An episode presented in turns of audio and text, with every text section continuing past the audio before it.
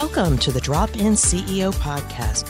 I'm Deb Coviello, and as the Drop In CEO, I drop into businesses and assume the CEO role to mitigate crises and help teams get back on track. This podcast is about helping the C suite leader to navigate challenges with confidence. For today's leader, I'm here to help you get back on track. Tomorrow's leader, let me partner with you to learn the secrets of the C suite. Wherever you're at in your career, this is the podcast for you. Hello, I am Deb Coviello, founder of the Drop In CEO, and I am going to thank you for joining us on another episode of the podcast where I get to speak to amazing leaders and share their insights with you, as well as inspire you. And I know you're going to like this episode, but we can only get bigger and greater if you share this with others, subscribe, rate, and review so we can continue to bring you amazing programming. And just know I am here to help the C suite leader of today or tomorrow navigate your challenges with confidence because I just want you to spend more time doing the things you love to do. And today it is my pleasure. And I was introduced to this amazing person, Bryan Kramer, who is called the Zen Master to Digital Marketers by Forbes. And Bryan is a renowned business strategist, global keynote speaker, executive trainer, and coach, two time best selling author, and a Forbes contributor. And he is also the CEO of H2H Companies, an executive coaching company, and co owner of PureMatter, a Silicon Valley marketing agency founded in 2001, which earned a spot as one of the fastest growing companies by the Silicon Valley Business Journal. That was a mouthful, so much to get into. Bryan, welcome to the show. Thank you so much. I really appreciate it, and I'm happy to be here. So, Bryan, you have so much I want to dig into. I'm excited that we were introduced. We were just talking about Mitko that brought you to me. There are so many synergies about what we do. After all, we are trying to help businesses realize rapid growth, realize the potential they have, but also the leaders of tomorrow who are going to own those fast moving companies. But I got to ask you, Zen Master, where and how did you get that name, Zen Master to digital marketers? I know Forbes gave it to you, but what did they mean? I wish I could tell you. Hopefully, the rest of the interview, I'll have an answer for you. They just literally wrote it into an article and called me the Zen Master to digital marketers inside of an article that was about human to human, which is after the the book and the speaking and TED talk and everything that I did. So a lot of it really just came from that one Forbes writer that just said, "Hey, here's who he is," and I was just so honored to have that that in the article. So it's really interesting. And I bring that up because sometimes the world sees you in a certain way and just gives you a tagline. They see you as that. And then all of a sudden it's like, I guess I am the Zen master. And the same thing with the drop in CEO brand. I just said drop in CEO when I was trying to describe what was it that I did. And everybody around me says, Oh my God, that's brilliant, Deb. I get it. I see it. I understand it. The Zen master, you get a feeling of what that brand is, the value that you bring. And my message to anybody listening right now is if somebody said, you are the doctor of such and such, or you're the jackhammer of that. Listen, because that becomes who you are. You don't necessarily create your own brand, but what the world says to you is how they see you. And that is so powerful. You in marketing should know that. I love your perspective on that. Others see us in the way we see ourselves is sometimes out of misalignment. And bringing that together and creating something together, co creating what that is, is really unique and fun. So I absolutely, absolutely agree with what you just said we're going to dig into so many topics, but for my listeners here, he is so full of amazing insights when it comes to entrepreneurship, leadership, building incredible teams. So we're going to dig into his backstory a little bit, but just listen to all the nuggets of wisdom that are going to come with.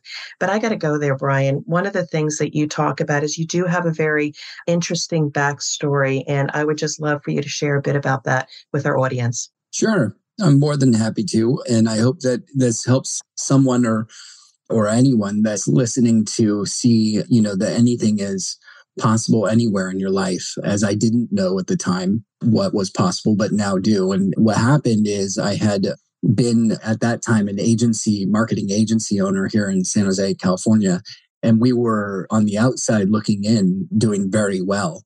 We had worked with some really great companies. It took us 20 years to get there. But by the time we were at 20 years, we were working with some big brands like IBM and Cisco and Netflix and MasterCard and list goes on of some really good name brands. At the same time, I had written Human to Human and Shareology and had given a a TED talk and which put me on the road 200 days a year speaking. So I was running the agency. My wife and I co-owned the agency. We were, as I mentioned, the agency was doing well. However, that travel and running the agency, it absolutely burned me out. I hit the ultimate burnout mode I've ever hit my life. One day I was actually home in between travel after a couple years of doing this and my son who was 11 at the time said dad i really want to talk to you and i said of course and he took me by the hand up to his bedroom and sat me down for a deep talk. I didn't know what was coming. I just thought this was really sweet of him and maybe we're going to talk about some gift or toy that he wanted but he actually did want that in a different light. What he wanted was me. He said to me that day, Dad, we never see you. You're never home. You are very overweight. And he's right. I had eaten my way through every country. That's because the food was so good. He said, You have diabetes, which he's right. I got that two weeks before he was sitting there talking to me. And I was just unhealthy. And he said, You're not at our school functions, at my sister's stuff or my stuff or sports or anything like that. And I'm just like, Oh my God, this is the worst. This is not what I'm about. And then at that point, he he just said, "And I don't think you're going to meet your grandchildren at this rate, my kids." And that was it. I just died. I was sitting there in tears. He just said, "I really want you back," and and I knew that that was the moment that I needed to change everything. I was on a plane the next day to another keynote, and I got through it in between just being devastated from what I just learned and came back and I told my wife, I'm done. Not with her.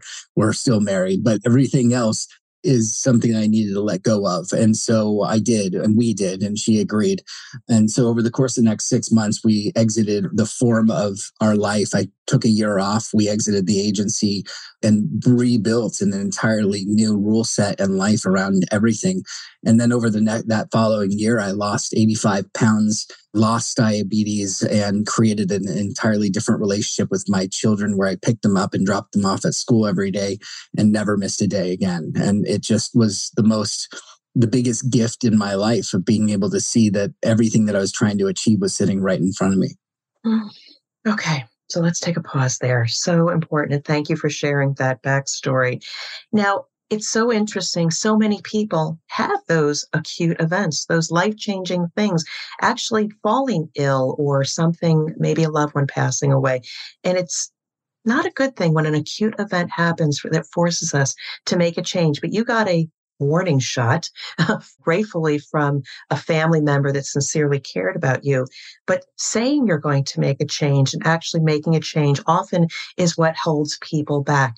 And I wanted to know a little bit what guiding principles, rules, non negotiables did you firmly adopt in order to move forward with a different lifestyle? The biggest thing is that I wasn't in a place to do that. I had to step back and step away. I had to create a space that allowed me to see what that was. The simplicity of what the rules and the, the guides are is is just saying no. But I wasn't in a place to say no. Uh, so I had to take a step back in order to see what it was that I wanted and how I was going to do it. And to do that, I had to make a radical shift. I had to go back five steps or 10 steps and cut almost everything out of my life and just then be able to take time. I needed time back. I needed my hair back. I needed my oxygen mask to be put on me first before everybody else. And I had to take that and then be able to see and, and say what I wanted to answer your question. And which was then way more apparent to me, which is that I just needed to be home, whatever it was that I did moving forward, that I needed to not work 80 hours a week, that I didn't want to be on planes or go through x ray lines anymore.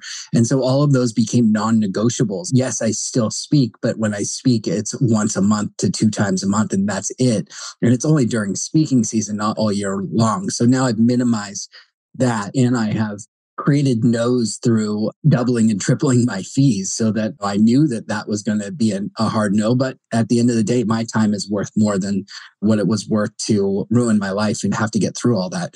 So all that came to me really out of just taking a step back and, and taking a big, deep breath of air so important. And I think the thing that I take away from this, and I do share with my listeners so often, one, you have to create that space. I too, I left a company. I was transitioned out of a company, but it gave me two, three months of just being, reading, walking, listening, cooking, whatever it was without all of that noise to just start seeing and feeling this is what I'm meant to do. And how do I want to do it? Hence the drop in CEO and my company, Illumination Partners, came out of that pause. But at the the other thing I find a lot of leaders, successful leaders and up and coming, is they also miss good decision logic because they're not grounded in those values, those non negotiables, for which when a challenge comes along, an opportunity, I could make so much more money doing this, but what then does it violate? And am I willing to go over that yes or no. And until you have those strong values, in addition to where you want to go, who you want to be, you're not going to be able to move forward. And I know that's probably around a lot of your executive coaching, but I'm going to jump all over the place. I'm a little ADD today, so hopefully you go with me. Tell me about H2H. How did you come up with that name? What's the essence behind that company?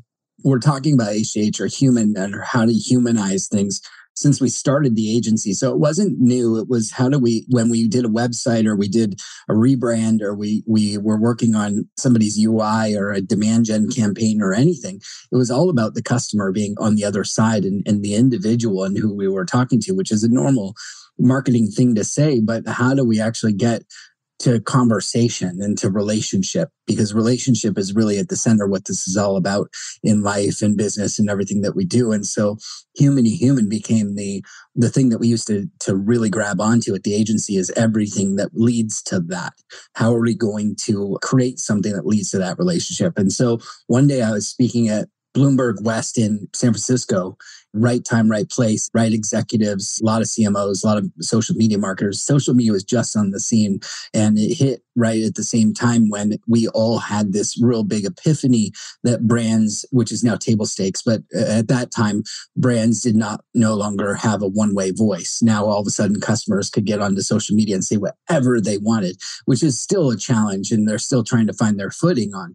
So it hasn't gone away. It's just gotten a little bit more understandable. So when I said it that day and I had it up on the screen inside of a presentation, in the middle of the presentation, the MC had me go back a screen after I went to the next screen.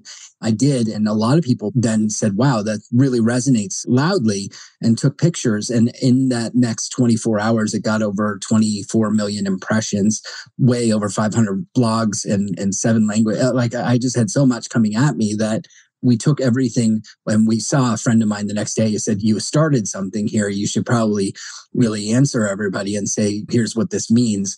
And we did. So we took five days and, and my wife helped me stitch together and the two of us worked really hard to stitch together a book and actually self-publish it within five days. It became an international bestseller. And so from there it just really escalated. But i think the reason it resonated is one i'd been working on my personal brand for the previous two years so it wasn't as if i just started on the scene and number two is that it was something that hit really hard at the time when we all needed it. It surprised me. I really didn't think it would last this long, but it's still making Inkless and Fast Company and all these really great magazines. And the reason I think so is because we keep getting farther away from human to human relationships with AI now on the scene and augmented reality and virtual reality and all of these things that are pulling us apart instead of pulling us together.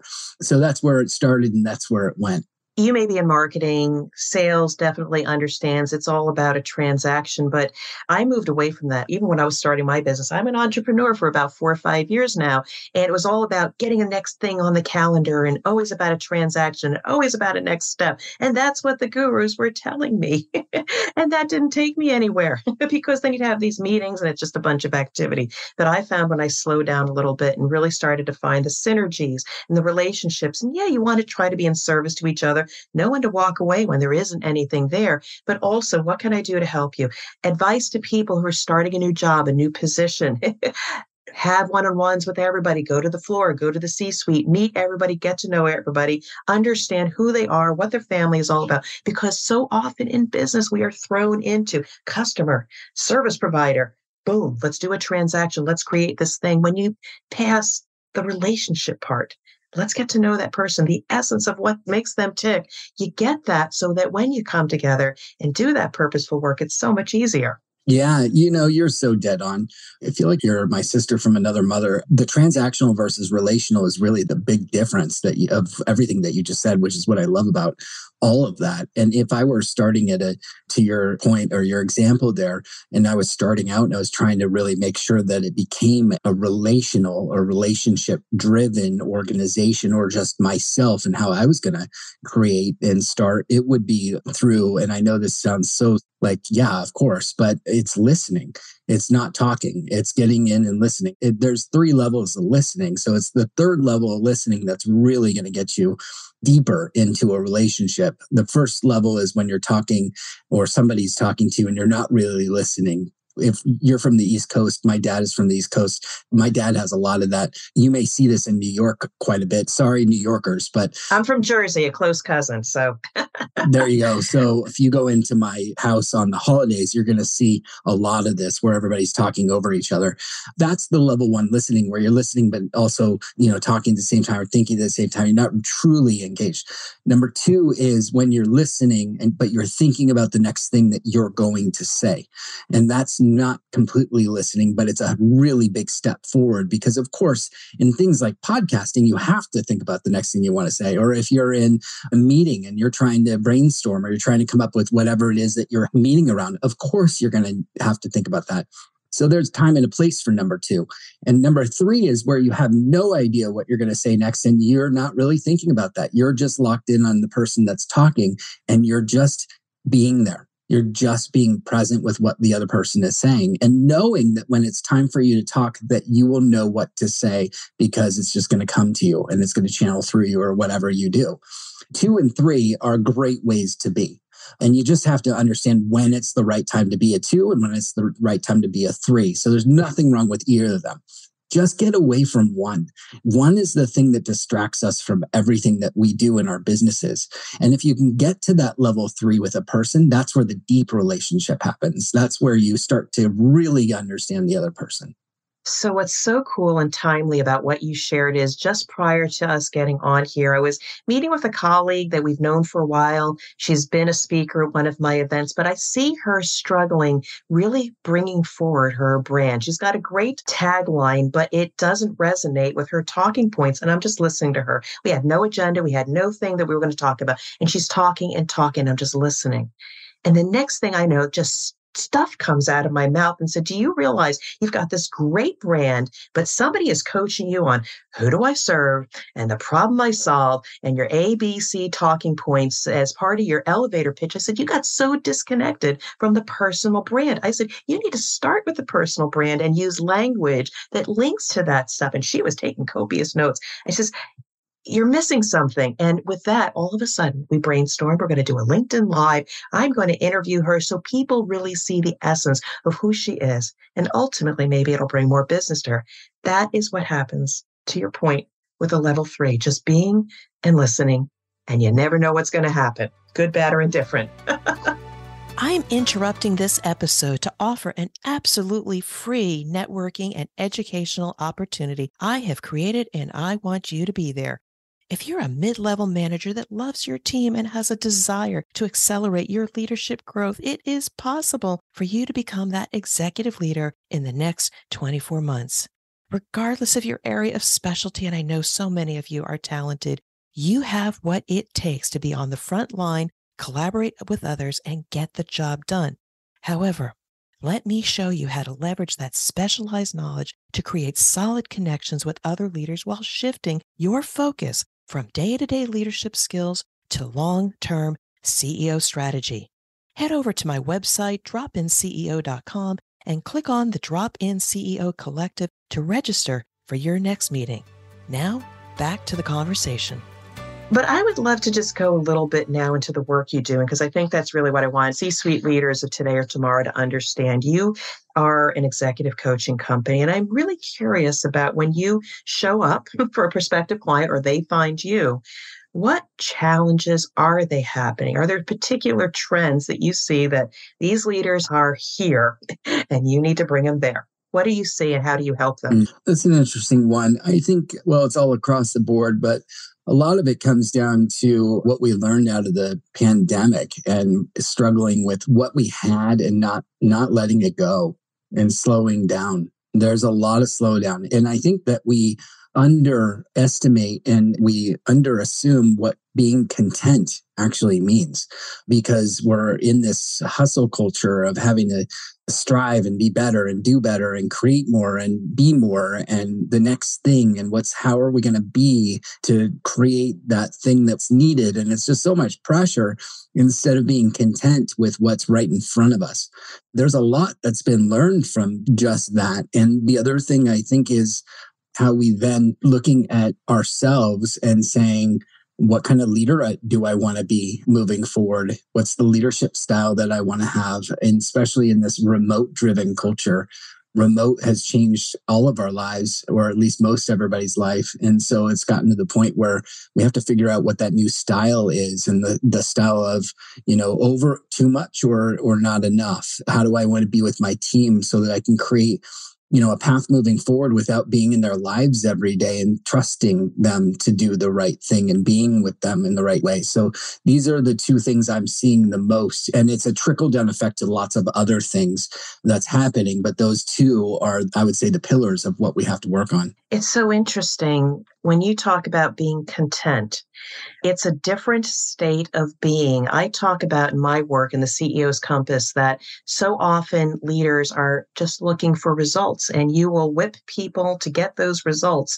And often, if you don't prepare the people, develop the people, build their competencies and capability, you'll get results one quarter and the next quarter you don't. And then it's that grind, hamster wheel, hustle again to get results.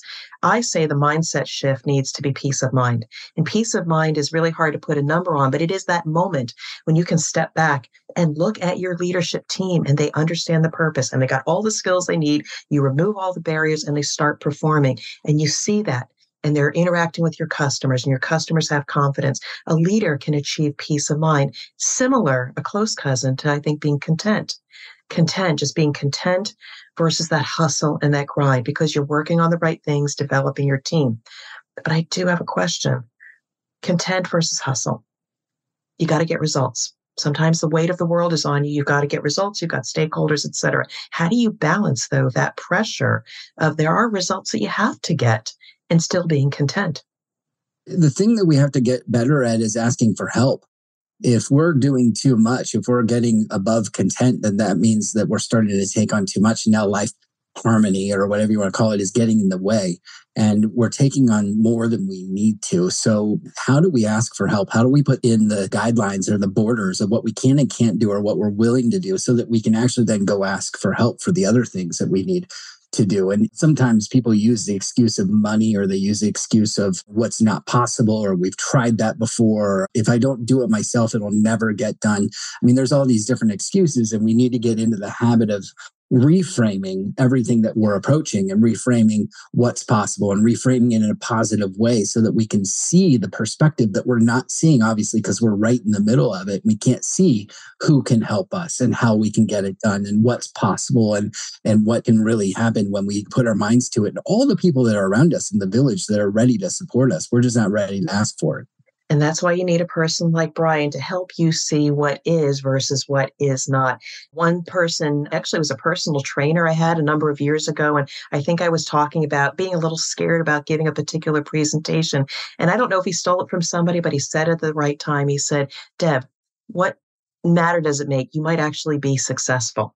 And when you flip our mind around saying you might actually be really good at this versus dwelling into like, what are you not? and I think people just hold on to these things so much. I mean, I keep telling in some of my talking points, you have to get rid of the N apostrophe T, the unt. I'm not, I can't, I won't, I've never versus frame it in a positive way. Well, I didn't know how to do that job before, but I was resilient. I figured it out. So based on past performance, I believe I will be able to be a quick learner and be able to do X. It's just sometimes we need a person like you, Bryan, or somebody like the drop in CEO to just say, guys, gals, you need to look at it differently. You might actually be successful. So what does it take to get there?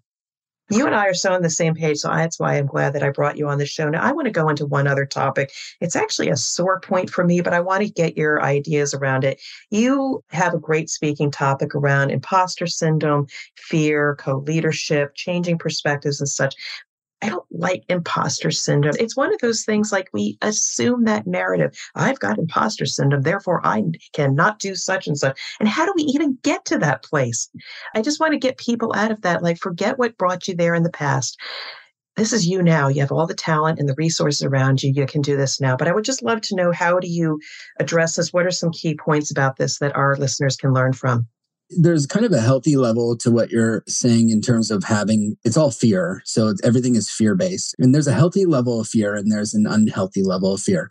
Right before you go on stage to speak that's a healthy level of fear unless you're gonna not make it on stage. Maybe that's an unhealthy do you still have fear? I do and i celebrate it now. I embrace it. It's exhilarating now to have it because it means we care. And if we didn't have it we wouldn't do as well on stage. I think that's what gives you the edge that you really need in order to do well.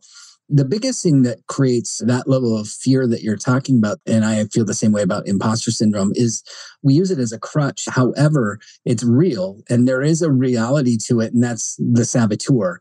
The saboteur is the voice that's sitting on your shoulder. That's if you want to go with the devil and angel, or you want to, in whatever negative voice you have, we all have it. And that voice is the louder voice of the two. It actually creates more distance between what you believe is going to happen and what could happen and what the ints are that you just talked about the can't shouldn't wouldn't and all that stuff and so i think it's really coming down to the voice and you can't shut a voice up you can't tell it to be quiet you can't tell it to do something because it just gets louder and the only way that you can do something with that is to a start to take a step back, take the space, take the oxygen, and really just like breathe it in and understand where you're at and just take a moment for yourself. And number two is just tell it to take a seat. You don't need it right now. It's okay. I'm going to be okay and you can go take a seat. Sometimes it's even good to name it, like mine is LOL, LOL. I think it's good to channel a name and actually name it because now all of a sudden something that's named is even easier to have take a seat and go away because LOL can go take a seat anytime that I want him to if I just do that. And over time, he subsides more and more and more and more. He's not gone, but he's just not present all the time. That's the healthy level that I'm talking about. So at the end of the day, if we can take our saboteur, and maybe there's more than one, not that I'm calling everybody schizophrenic, but if we can actually take these moments and just tell them to take a seat and then call forward a team member that is going to give you what you need to succeed. The team member of organization, the team member of productivity, the team member of finance, or the team member of whatever it is that you want to draw from, or just being yourself, whatever that team member is. Call on that and do it five times. Tell yourself five times from that team member, because for every five times you tell yourself something, it actually negates the the saboteur. So that's the process that I go through. I go through with my clients. I can spot it and see it when it comes up. And usually, I'm sure you can too, when becomes a pattern in our language and the saboteur is coming through our voice outward. And all of a sudden, we are speaking the saboteur into the world. We want to nip that in the bud and take it away. And that was probably the best soundbite of this entire interview, but it is so full of amazing insights. Bryan, I so enjoyed this conversation. I really appreciate the fact that we are so aligned on these things, that you and I are just trying to help people unleash the potential, leverage the people around us, be content, have strong values to make those decisions, to be content with who you are and the work around and elevating the other people. So I would love to give you the floor one last time if there's any last points or things you would like to share with both of our communities. Oh, you know, thank you first and foremost. I love the way that you just are with another human and more so here with me. It's, just been an absolute pleasure. I would say that if I left everybody with one thing, it's if you just remember anything out of everything that we talked about, it would be this that being human is your competitive advantage. That right now, with everything that's going on, all you need to do to stand out is actually be more human. There are so many automations and bots and AI and augmented reality and you name it ChatGPT. I mean, there's so much that's coming at us that really, if you just took a moment and actually just thought, how can I be more human in the midst of all of this? You will stand out. Beautiful advice. I am so grateful we were introduced. Thank you so much. And with that, this brings us to a close of another episode of the Drop In CEO podcast. If you like this episode, please check out our others. I also do solos. And if I can be of service to you, we also have the Drop In CEO Collective. Direct message me on LinkedIn. Would love to bring you in and be able to meet you and see if we can help you be successful. Bryan, it is a pleasure. Wish you continued success and be well. Thank you for listening to the Drop In CEO podcast. I hope you are inspired by our conversation and can apply what you heard to your business or career goals. If you found this episode valuable, please share this show with at least one friend who would find it useful and inspiring. Your support allows me to keep sharing insights and inspiration to leaders who are working their way to the C suite. To connect with me or learn more about the Drop In CEO services, go to my website at dropinceo.com. And until we meet, I wish you well and much success.